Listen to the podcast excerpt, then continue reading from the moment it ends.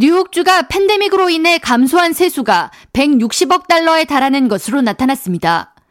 연방 국세청이 최근 발표한 각 주별 세수 변화에 대한 보고서에 따르면 지난 2021년 뉴욕주에서 감소한 조정 총 소득은 245억 달러이며 지난 2019년에 감소한 손실이 90억 달러임을 감안할 때 팬데믹 이후 뉴욕주에서는 약 160억 달러의 손실이 증가한 것으로 나타났습니다.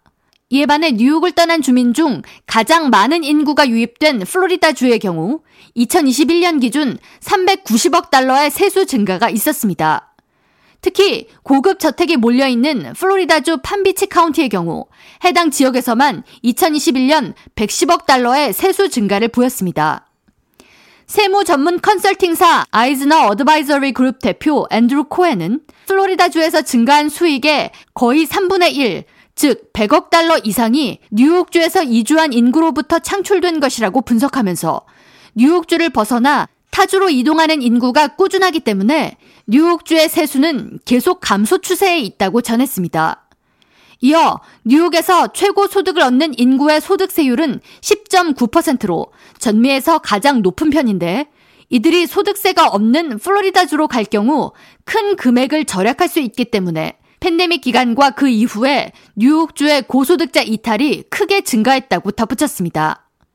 이에 대해 NBC 방송은 팬데믹 기간 플로리다로 유입된 뉴욕 주민들의 평균 소득은 22만 3,245달러로 역대 최고를 보였다고 전했습니다.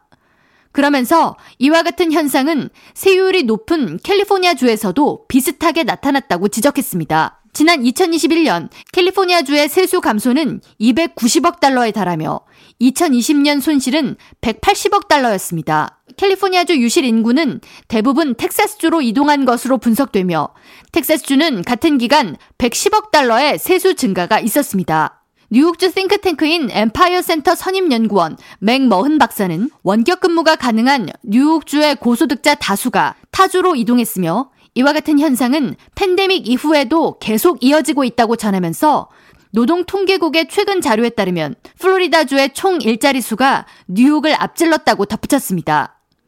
그러면서 뉴욕과 캘리포니아 모두 오는 2023년과 2024년에 소득보다 지출이 많은 적자 행정이 예상되며 뉴욕은 오는 2025년까지 약 70억 달러 이상의 적자가 발생할 것이라고 예상했습니다. K라디오 전영숙입니다.